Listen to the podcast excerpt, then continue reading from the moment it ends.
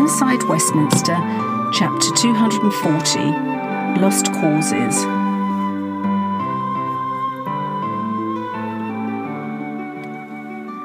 Mandy had insisted that her husband, the PM, take her on holiday, even though things were hotting up in remoter parts of the globe. I'm getting a large dose of cabin fever cooped up in this coffin like building, she'd narked, adding, and I'm worth it.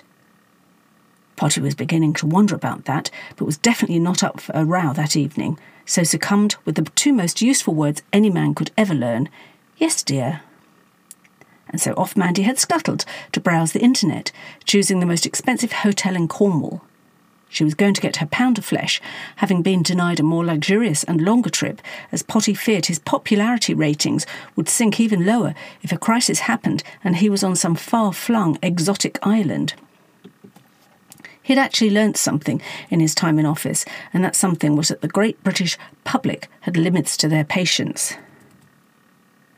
Ptolemy Trudge Jones knew that Afghanistan was teetering on the verge of catastrophe, but, as he'd been warned by high level intelligence analysts that the new American president was going to mark the 20th anniversary of the Twin Towers with some momentous announcement, he'd staved off making any major policy shift public.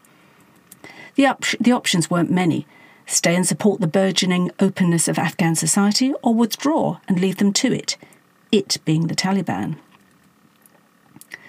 Potty didn't have the second of the options in mind when he received an urgent message to watch the news. He'd just arrived at the luxury hotel, Cornish hotel with his armoured vehicle cavalcade and was unpacking his ancient tatty suitcase whilst pulling on his newly purchased trunks.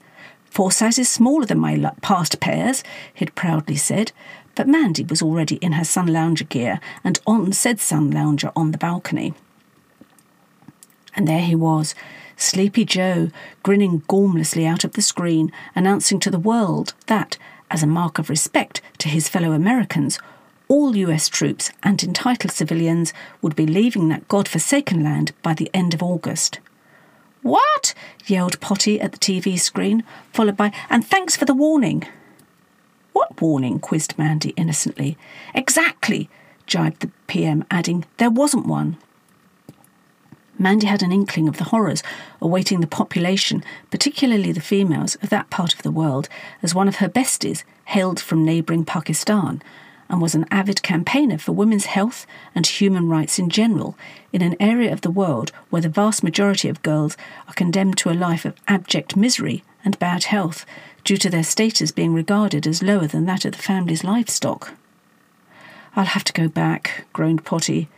But we've only just got here, wailed, Ma- wailed Mandy, quizzing. Will me and Baby Bear have to go too? No, replied Potty. You stay and enjoy yourselves. He hesitated, debating whether to remind his beloved that she shouldn't take anything from the minibar, but thought better of it as he knew her response and he absolutely couldn't hack the vitriol at that very moment. In another supposedly luxurious location, Balmoral to be exact, someone else of haughty persuasion was toying with treating himself.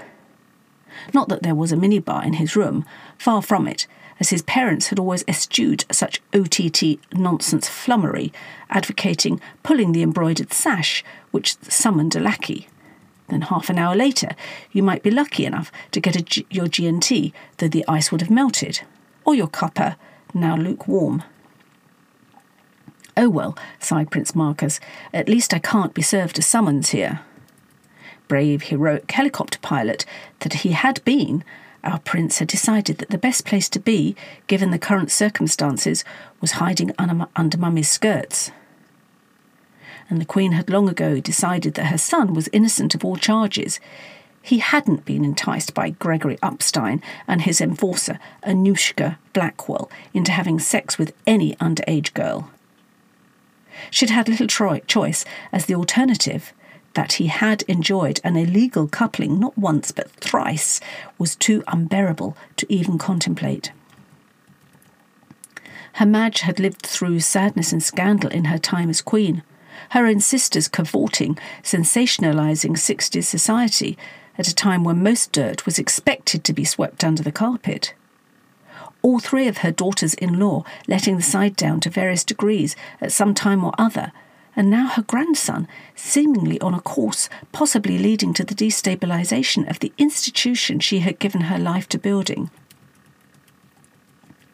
Speaking of the toe sucking recipient, her Madge went off to find her ex daughter in law, Fitzy, to have a chat about the current state of play vis a vis her second eldest son. Carla Fitzalan Hume had proved her worth over the years of her divorce, having remained beyond loyal to her ex, Prince Marcus, and to the royal family.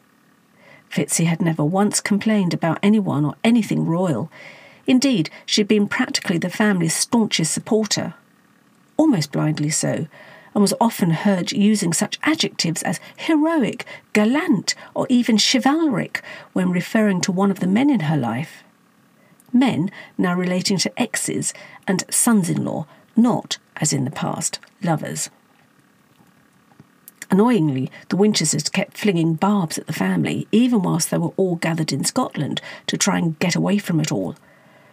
Chance would be a fine thing, Annabel, Prince Edmund's wife, had said to the Queen, over their shared favourite beverage, apart from a nice cold martini, that is, of Earl Grey tea with a slice of lemon. What do they want? said her Madge with genuine sorrow in her voice. Well, to be quite honest, Annabel had started to confess, I think Sassy might have a mental disorder. She's got all the hallmarks. The Queen just groaned, as she would never forget the nightmare of the other famous drama queen in whose footsteps her grandson's wife seemed to be treading. Why hadn't it worked? The Queen groaned. I mean, look at you and Edmund. Well, exactly, retorted Annabel. Might be to do with being English and not wanting to be in the limelight. The two women, now, after the early traumatic years of divorce, death, heartbreak, and scandal, were firm friends and enjoyed each other's company. They trusted each other's discretion, as both had been brought up in a certain way which now was regarded as stuffily old fashioned and most certainly un American. There, the more centre stage one could be, the better, and preferably armed with as many axes to grind as possible. And the more publicity one could attract, the better. How truly ghastly was all the Queen would say, and most sane people would have to agree.